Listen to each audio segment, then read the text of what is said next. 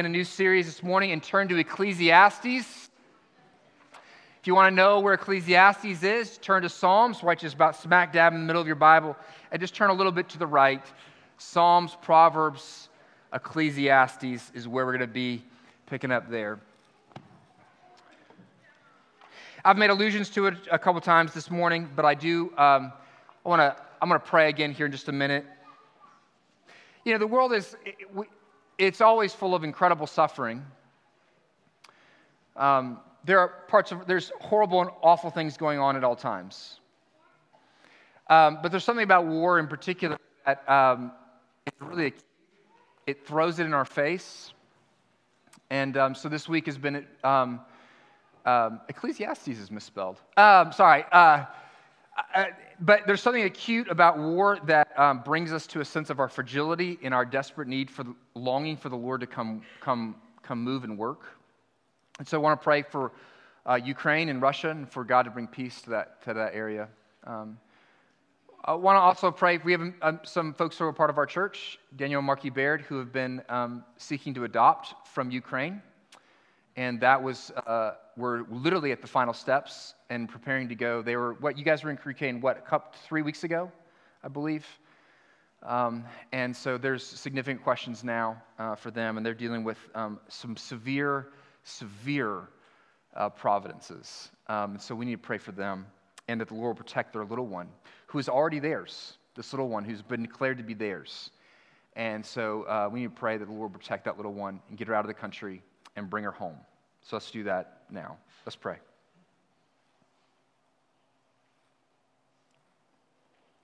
Well, I think watching the news, so many people, Ukrainians who are outside of the country and others, they feel so helpless, and I feel so helpless. We are small.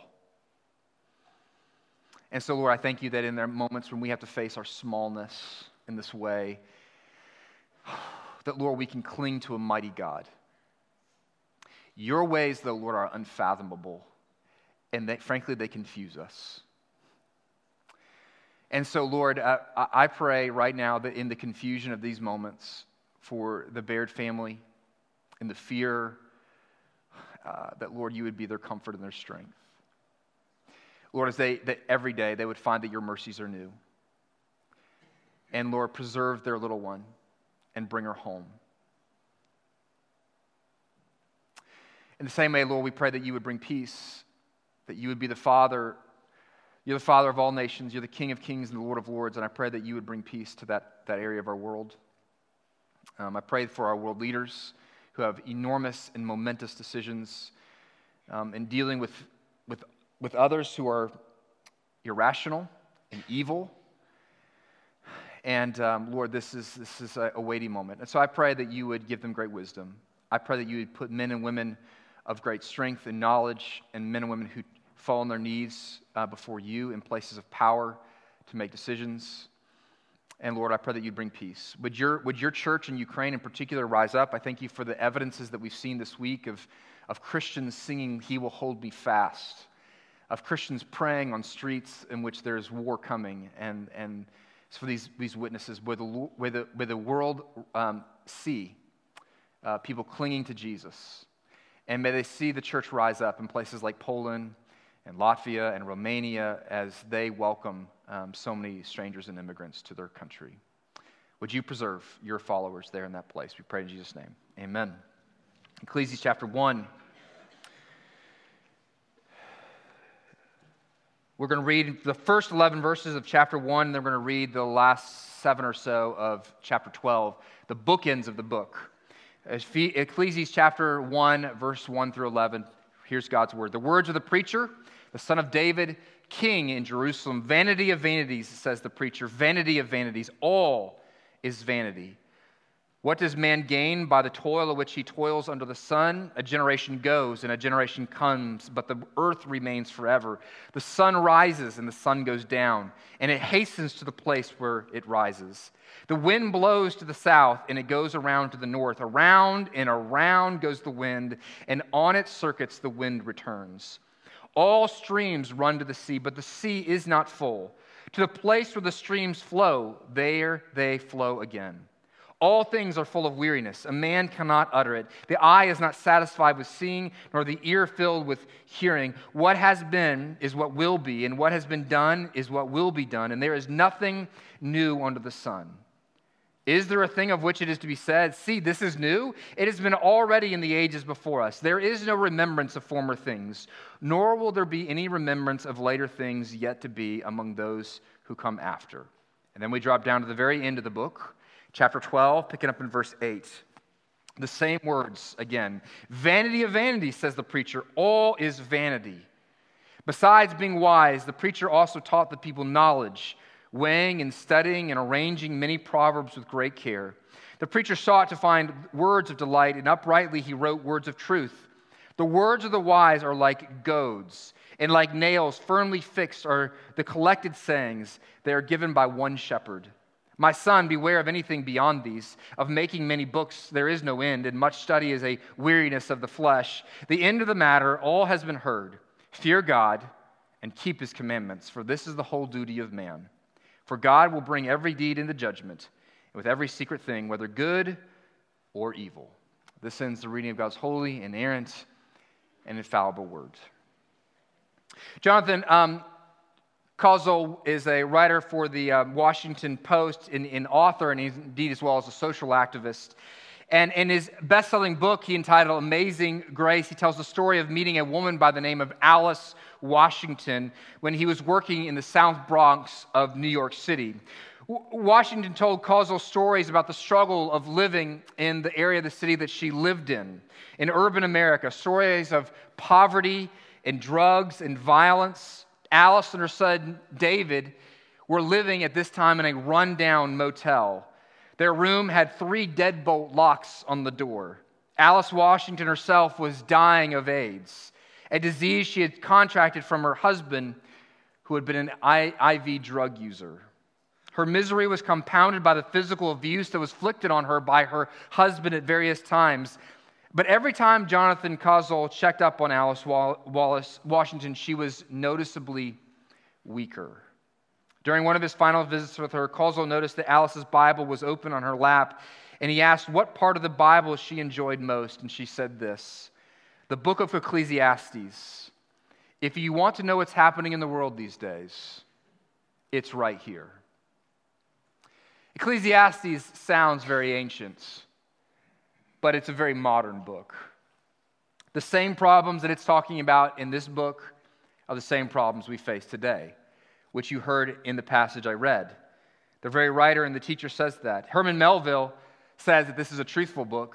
Yes, that Herman Melville, the one who wrote the quintessential American novel, Moby Dick, he said it is the truest of all books. The truest of all books. For most of us, our exposure, though, to the book of Ecclesiastes amounts to what is communicated in the famous and often quoted hippie song sung by the Birds. For every season, turn, turn, turn. Everything, turn, turn. Other than that, Ecclesiastes is not a place that we tend to hang out. There are too many questions being asked. It is too confusing. Frankly, it's depressing one moment and gives bizarre advice in the next. And even if we could understand, it doesn't seem to be any good news in this book at all. What do they see in this book that we don't? What did Melville and Alice Washington see? Well, this morning I want to use this text from verses one through eleven in the last section to introduce us to the book of Ecclesiastes and help us understand it as a whole, to give us a, a view of the whole book, to set in, us in categories for where we're going for the rest of our next ten to eleven weeks, looking at this very enigmatic book. So first, the approach of Ecclesiastes is the first point I want to look at this morning. The approach. Ecclesiastes one, verse one, it is the words of the preacher, the son of David, king in Jerusalem. And then chapter twelve, verse ten, it says this, the preacher sought to find words of delight. So he's giving us words. And uprightly he wrote words of truth. The words of the wise, he said, are like goads, and like nails firmly fixed are the collected sayings. They are given by one shepherd. The author we might call is our tour guide through life. In this particular translation of the E S V, he's called preacher. Others translate this as simply teacher. Others, professor, or shepherd. Some get very specific and call him the philosophy professor, and that is well-fitting. The words of the preacher, the Greek title, actually gets its name from this word preacher. At, literally in the Hebrew, it's Koheleth. But the Greek translation of the Hebrew word Koheleth is Ecclesiastes. That's the name of the book. Ecclesiastes. The name is preacher or philosopher. That's the name of this book. It's a nickname of sorts. The word refers to someone who gathers people and, and, and shares with them and teaches them. That could be a preacher. That could be a teacher. That could be a philosophy professor. But what is the identity of Kohelet? We're not really entirely sure who wrote this book. It is actually a pseudonym of some sort, that it could be this Kohelet, this preacher. Figuring out even who has written this book is difficult. The traditional view is Solomon, because it says there right in the opening that this person was a son of David who was a king. And because Solomon is known as the most prolific writer of wisdom, writing Proverbs and the Song of Solomon, often he, it is attributed this book to him. And that works out in many ways. But why doesn't he come out and say, these are the words of Solomon? He does that in other places, Solomon does, says, this is my book, I'm the one who wrote this. Some have also postulated that the writer of this book is essentially doing what is a literary device, which is taking on the voice of Solomon to communicate something. Now, we do this in novels, right? Where a writer, an author, takes on the voice of the characters within the novel to speak through those characters to us. And in a sense, there actually appears to be two authors here. Or there's an author, and then there's Kohelet. There's somebody who gives us the introduction in verses one, verse one, who says, these are the words of the preacher. And then beginning in verse nine, somebody else, the author, the person who's collected these proverbs and put them together in this book, speaks again. But what we have here, whether it's one particular author who's then, like a novel, or using a literary device and saying, hey, I'm going to give you the words of Kohelet, someone who looks and lives like Solomon, it is probably someone related to Solomon, somebody like Solomon. That's who we're supposed to have in mind. Whether it's really Solomon or simply a literary figure, he is supposed to be like Solomon. And why would that be important? Well, because Solomon is known not only just for his wisdom, but also for the fact that he is a man who had everything. Everything. He had, had experienced everything in life there was to offer. He had so much of, of life here. And it's a king who had the opportunity to speak into the life of his community. People would listen to him, and indeed even speaks to uh, his son. So this could be the words of Solomon literally, or it could be simply some literary device. But it, we're supposed to have Solomon in mind as the character when we read this book. And he writes it as a pastor, as a shepherd.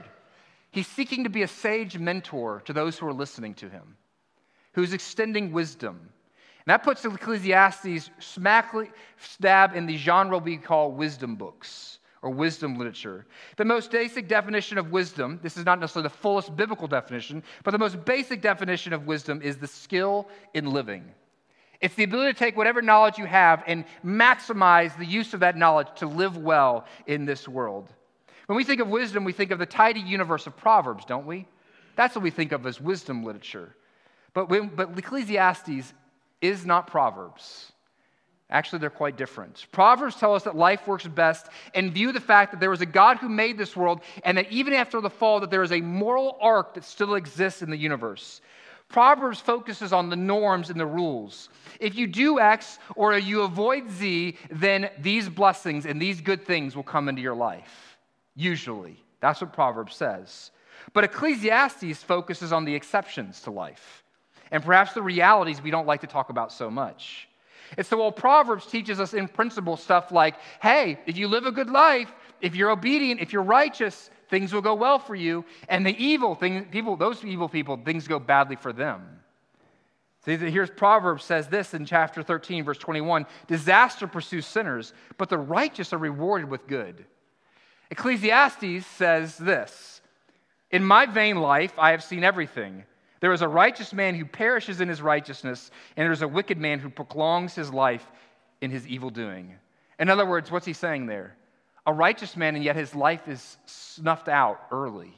Whereas the evil one, it gets rich, and life keeps going good for him. In Proverbs, a good man plus God's love and wisdom equals a good life. In Ecclesiastes, though, a good man plus God's love might mean you still die like a common animal. That's the rough truth of Ecclesiastes. Often Christians will treat Proverbs like it's a book of promises, but Ecclesiastes won't let that stand. You have to read them side by side. Ecclesiastes tells us that life cannot be lived simply entrusting ourselves to tidy formulas. For life under the sun isn't that tidy, and it does not come with a one-size-fits-all format. And so Ecclesiastes, it pops the bubble for us of how we thought life was supposed to work. And in this, the approach the teacher takes in extending to us wisdom is he does what? He goads.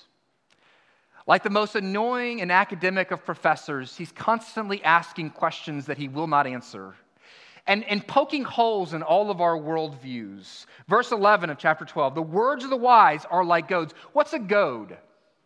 A goad is something that a shepherd would use, somebody who is, is working with herds to keep the, the flocks in line, to keep them from running off and jumping off a cliff. And a goad is like a stick with a sharp point in which you jab it into the animal to kind of give them some short-term pain so that they won't have long-term death.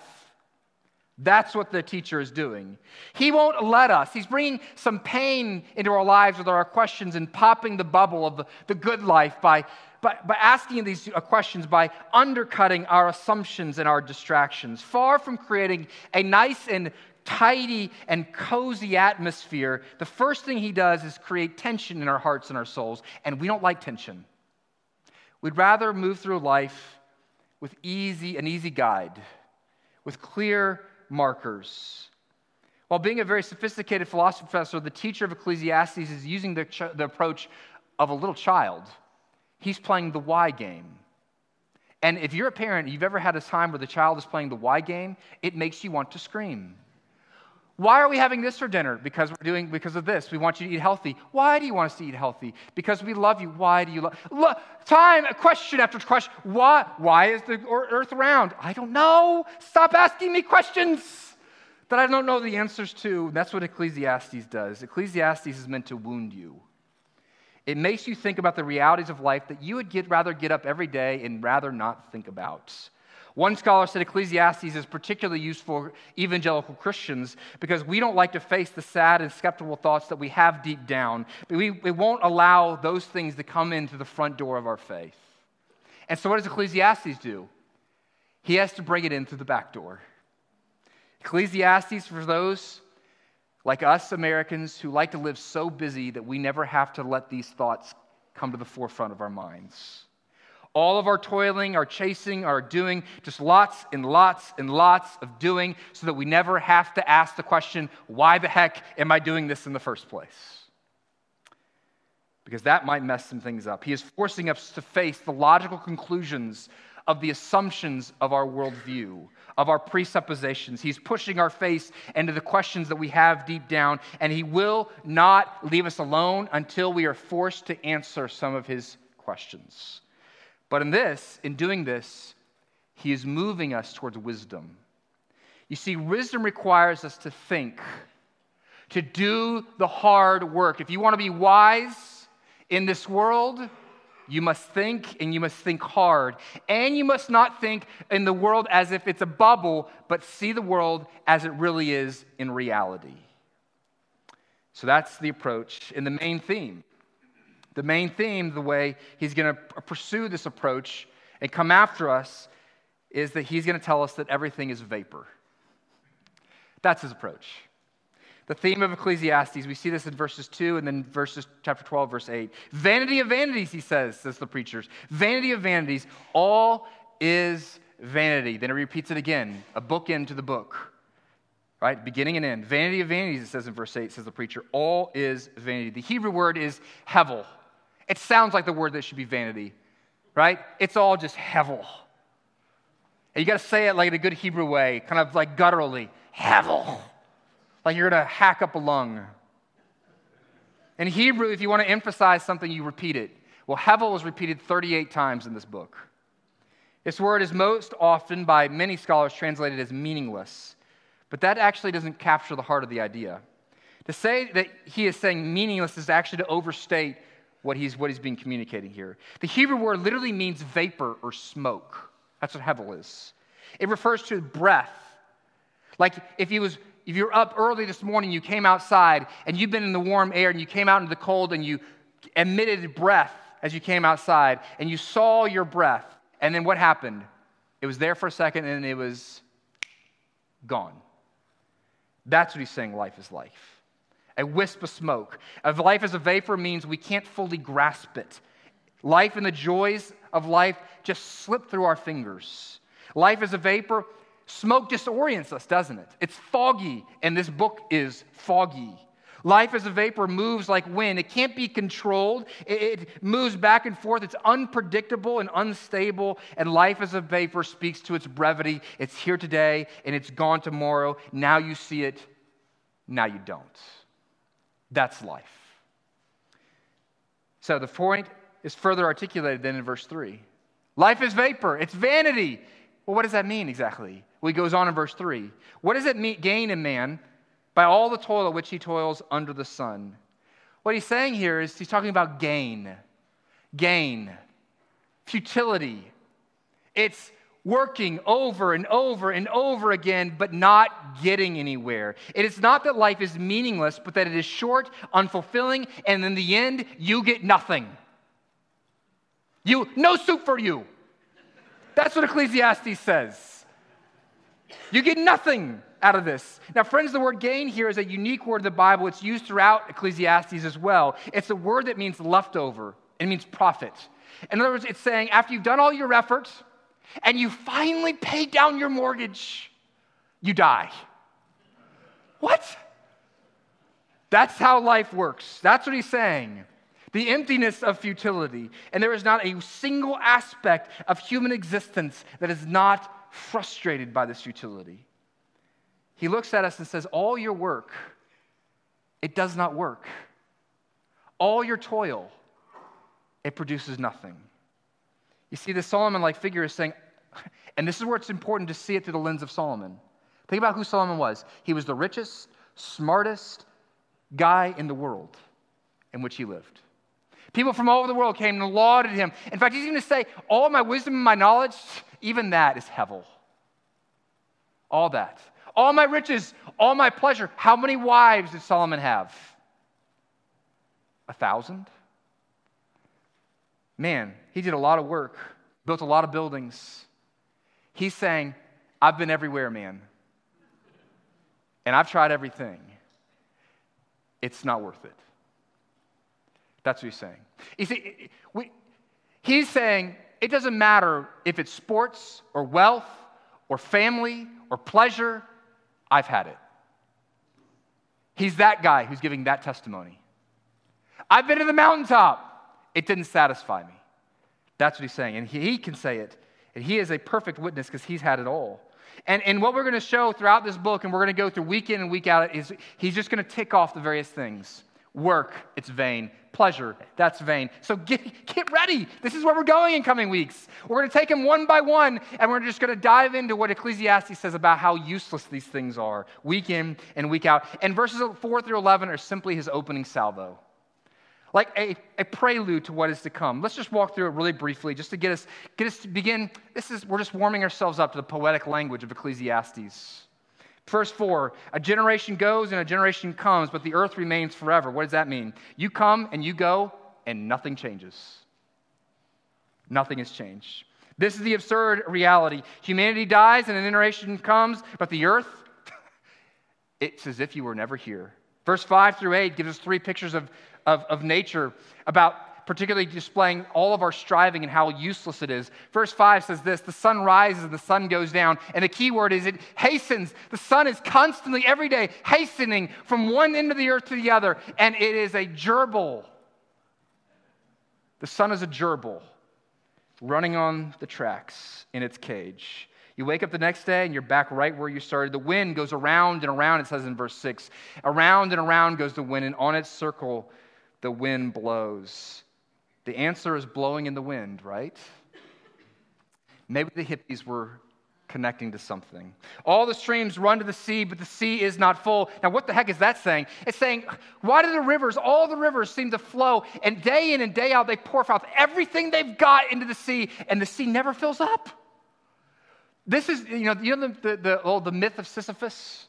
Where the gods, if gods damn him to like, here's hell for you. You must roll this boulder up to the top of this mountain, and as soon as it gets there, it's going to roll back down. That is the illustration that it's giving from nature.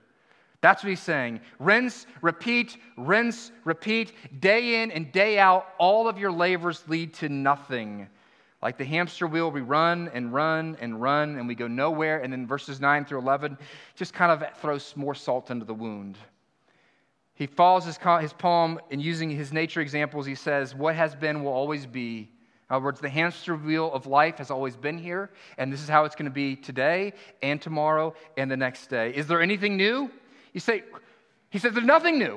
You know, you say, what about the light bulb and the internet and going to the moon? He's not designed that there's, not saying that there's not innovation. What he's saying is that all the questions that we enter into the world is the same questions that the people before us had. And all the things we never have any gain because ultimately we're simply removed from this place.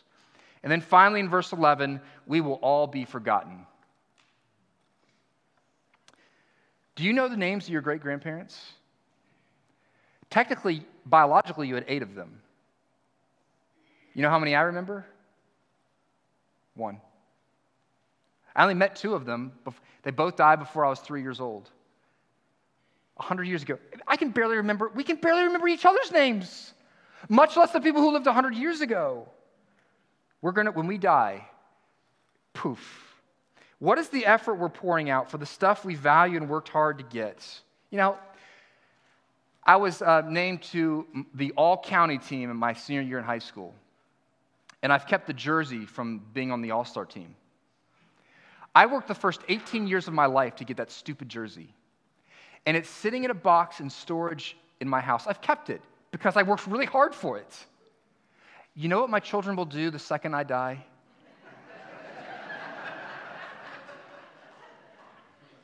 If it has not already been turned to dust by then, it will go straight into the trash bin. I worked eighteen years for that thing. eighteen years. Are you as first, and this is the challenge question. What is it you're striving to that you think arrival looks like? And let me ask you, what happens when you catch it? Like a dog chasing his tail. Huh? Now what?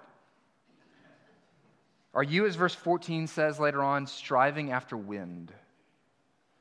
Our successes will slip through our fingers, our empires will crumble, our estates will be liquidated. You know what? Even my summer, my sermons will go in the trash bin. Heard about a, a couple who went to uh, London. They were big fans of Charles Spurgeon. Charles Spurgeon is known as perhaps one of the, the church's greatest preachers ever. He's preached thousands of sermons. He preached at the Metropolitan Tabernacle Church in the nineteenth century. Fabulous. People came from all over the world to hear Charles Spurgeon preach. One of the most famous preachers ever. They showed up into London. They wanted to go see the Metropolitan Tabernacle where Spurgeon had preached. And they began asking. They couldn't find it. They began asking people, hey, where is Spurgeon's church? And everybody said, who? Who? Life is short. You will be forgotten. Any supposed accomplishments will be tossed in the trash. Good day, sir. Now, the key point is this, is it doesn't mean it is stupid or meaningless. It means it is not ultimately fulfilling. It can't be ultimate, is what Ecclesiastes is trying to tell us. It doesn't mean you quit life. Actually, no, the wise accept the reality that life is short, that we are small, that we have no really ability in and of ourselves to accomplish anything of gain in this life. Everything you are living, money, power, fame, even just being a good person, whatever you're aspiring after, he is saying that joy will not come from what you think it'll come from, ultimately. Vanity means something failing to achieve its purpose or disappointing one's expectations, to try to suck life, big L, big I, big F, big E, out of life is a recipe for enormous frustration. And like an old man, he is trying to reshape our expectations while there's still time. Reshape our expectations about life under the sun. The wise are those who shape their life around reality and, and live with the right expectations of what life has for them. He is saying life won't make sense most of the time, so stop expecting that it will. He is saying the life's not fair, so stop expecting that it will be. You will be much happier when you lower your expectations. Even about God. Do you understand this about God? One of the things that Christians believe is that all these things that we see is like, we think are blessings in the Bible that God has promised them, that we're going to have them here under the sun. Do you know that that expectation of God is going to lead for some deep and significant frustrations with God because he hasn't promised them to us? He hasn't promised them to us. He's promised us some blessings somewhere else. Now, this brings us to a junction. And, you know, this is the same junction that philosophy has come to very, very clearly. It brings us to a place where we must ask the question, okay, there's no ultimate game under the sun. Well, what is, what is the purpose of life then? What does that mean? Bertrand Russell, it communicates, he's a, one of the most pro- profound philosophers of the twentieth century, communicates the absurdity of life in this quote, and I think shows where we've landed as a as a society. He said, he writes this, "We stand on the shore of an ocean, crying to the night and the emptiness. Sometimes a voice answers out of the darkness, but it is a voice of one drowning. And in a moment, the silence returns. The world seems to me quite dreadful. The unhappiness of most people is very great, and I often wonder how they all endure it. To know people well is to know their tragedy. It is usually the central thing about which their lives are built." Did you hear that? Tragedy. Tragedy, which expectations are not reached. "And I suppose if I, they did not live most of the time in the things of the moment, they would not be able to go on." This is the philosophy of our society. Now, there are two options, two extremes to the way we respond to this reality that philosophers and the book of Ecclesiastes brings us. The way, the way where we have chosen is either you, the, the artists and the philosophers and the, the great poets, they either do this. They commit suicide, and many of them, that's what they choose. Or the second is, the great heroic way of doing life is to spit in the wind, even though it's all meaningless. To enjoy it while you can. You know, there are times when in the book of Ecclesiastes, you think he's at the suicidal point. And there's times where he's actually at the place where he's saying, just enjoy life while I can. Eat, drink, and be merry. And he actually will say, hey, there's actually things in this life. Hey, if you lower your expectations and just enjoy the simple things in life, that will be better for you. Now, this has baffled commentators. Life is futile, enjoy some stuff.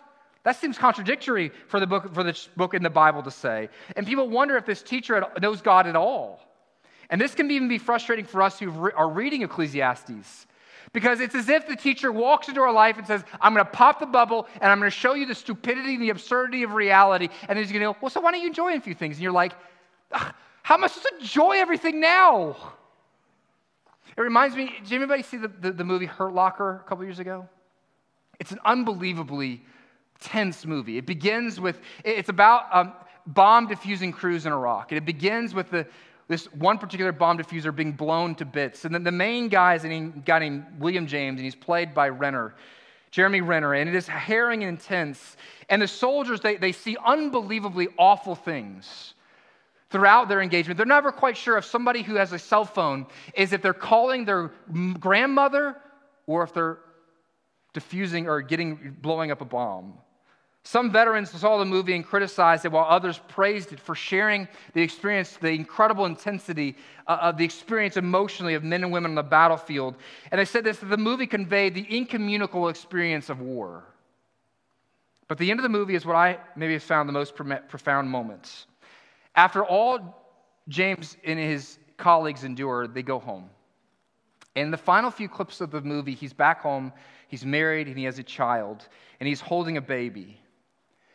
But he decides to re-up for another tour over his wife's objections. And the, the question that's asking is, why would you re-up for this? Why would you go back into this searing danger? Well, the last scene of the movie tells us why. Before he's redeployed, he's in a grocery store, in a shopping mall. He's walking through brightly lit aisle of well-stocked retail store. It is bland, and it is totally antiseptic with its fluorescent lights and stock shelves. He is shopping, and the absurdity is palpable. How can somebody who has seen what he has seen go back to shopping? After you've seen what the world is really like, the movie is saying, it is hard to have patience with a mall. And that's what makes Ecclesiastes seem so absurd. We're going to show you what life is really like, and then we're going to tell you to enjoy it. So how can you enjoy life if you pay attention and you have your eyes wide open to life under the sun? Well, that means you must have faith in something above the sun, something beyond your experience. C S. Lewis put it this way. If you find your ourselves, we find ourselves with a desire that nothing in this world can satisfy, the most probable explanation is that we were made for another world. The approach of Ecclesiastes is to show us life realities in a broken world such that we begin to look for another path. If we limit our perspective to life under the sun, which, by the way, that's what the scientific approach is of naturalism and the philosophical approach of the world of humanism is, that we cannot think of anything outside this box. But if we do that, we are left with the philosopher's dilemma of either just spitting in the wind or suicide. But when we look to God with reverence and awe, we are able to see the meaning of life, even in the midst of life's seemingly meaningless activities, and the beauty of its pleasures and the eternal significance of everything we do, including the little things of everyday life. They are infused with the sacred, if there is a world beyond this. And in fact, it's not, what Ecclesiastes is not telling us that nothing matters. It's at the end telling us that everything matters. And this is the purpose of Ecclesiastes, that we catch a glimpse of this God-shaped eternal perspective throughout the book. He's going to give us little, little breadcrumbs, but it becomes even clearer at the end. Verse thirteen, the end of the matter, after all has been heard, fear God and keep his commandments. For this is the whole duty of man, for God will bring every deed into judgment with every secret thing, whether good or evil. The end of the matter. In the midst of a book about, about vapor, in a book communicated with the clarity of fog, we have a statement that cannot be any more clear. The answer is fear God, obey him, and look to his judgment to come. Fear God. Fearing God means that we live out of an awareness that a holy God is more real than anything we see in this world. Fearing God is that we live out of awareness that a holy God is more real than anything we see in this world.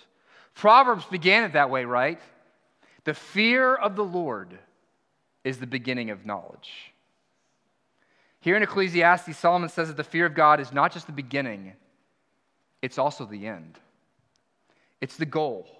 If nothing under the sun is going to give you ultimate joy, what would compel you to do? To perhaps look beyond the sun and fear God, to know your place, to sit in awe of his holiness, even though you cannot understand his ways and why he brings certain sufferings and why he brings certain joys and the moments that he does, one or the other. It's all very confusing to us. But if you make God your highest joy, and nothing under the sun will allow you to enjoy all, all the gifts as they, you, we want to enjoy them. But if we make God ultimate, then we're set free to actually enjoy the gifts of this world as they're meant to be, to take them with an open hand. You can place everything under the sun in its proper place and just say, it's, it's all under you. You ultimately are what I want. And in this way, Ecclesiastes, while depressing so often, actually becomes an invitation to real life. If there is a God above the sun, then it means that life below the sun actually matters. It means whether he brings suffering or pleasure, success or failure to your life, that whatever you do for him, that matters. As the missionary C T Studd famously said, one life soon will be passed. Only what is done for Christ will last. And it begins to put, this is wisdom, framing life within the reality that God has set. But in order to know and enjoy God properly, we first have to see the emptiness of life without him, becoming thoroughly disillusioned with everything the world has to offer, to ask ourselves the hard questions, and that's what Ecclesiastes is going to do. And like a good pastor and like a good counselor, Koheleth shows us the absolute vanity of life without God, so that we finally stop expecting earthly things to give us the fulfillment that we keep asking them to give us. And we begin to do what Paul says, that wisdom person in the New Testament, where he says in Colossians chapter three, verse two, set your mind on things above, not on the things on earth. And if we learn this well, it will force our hand to see our need for Jesus. Because it says, fear God, his judgment is coming. That's how it ends. Fear God, his judgment is coming. Every deed, what that's saying, every deed will be brought under the evaluation of God. Every deed will, will not be brought into the evaluation of ultimate death. It'll be brought into the evaluation of what God says about it. This means every life will be viewed by him. Have you kept his commandments? Have you lived in view of his holiness and his greatness and the reality of who he is? And our answer will inevitably be, no, I haven't. Like Solomon, I've pursued the pleasure, and through work I've tried to be fulfilled, and through this and that, I've sought something else besides you, and I've not obeyed your commandments. And so we throw up our hands and we go, whoops, look at that. Even the fear of God won't work for me. Ah, but this is where Jesus comes in, where he says life and life abundant is in me, because Jesus is the one who comes to live under the sun. He lays down all the glory and the beauty of the things that he had above the sun, and he comes and takes on this bizarre existence where he has no home, where he experiences suffering and joys, where he drinks wine one day and has no water and bread the next. This is the life that he lives, and yet he does it fully to the pleasure of God the Father, obeying him, living perfectly, wisely, and he ultimately takes that life and in his obedience dies an atoning death for our folly, for our disobedience, for our pathetic small lives he dives for, so that we might have new life. Are you ready for judgment? You could be ready now. Not by proving to him that you, what you deserve, but by receiving from Jesus what you don't deserve. So the cross in this, it'll set you free to actually fear God, to see God as he really is. But if you see him as he really is, you go, okay, he's going to crush me, but not with the cross there. The cross says, Jesus says, I have been crushed. I have taken the crushing, so that you can look with fear at God, the reality, view life through the lens of that God is a reality, and you can live for him. Under the sun perspective says there's nothing new, but Jesus says, I am coming now to make all things new. Under the sun perspective says the reality of death makes life absurd and arbitrary, but Jesus says, I have come and I have defeated death, and now I am now bringing life and life eternal. Under the sun, all of our striving leads not to ultimate gain, but Jesus says our life is now ransomed and is now being fit to be a tribute to the glory of God that will echo into eternity and to eternity beyond. That is the life that you now get to live. And so what he's saying is, whatever you do, do it to the glory of God. In other words, now he's saying, if we were to read Ecclesiastes in the eye of redemptive history in the whole Bible, it's saying, live life to the fullest for the glory of God's name. And so what we're going to do in this series is we're going to set our eyes on the things below at the beginning of sermons so that we can see the foolishness of it, so that we might set our eyes on the things above. And in that way, perhaps we will learn the wisdom of living rightly in this world. Let's pray.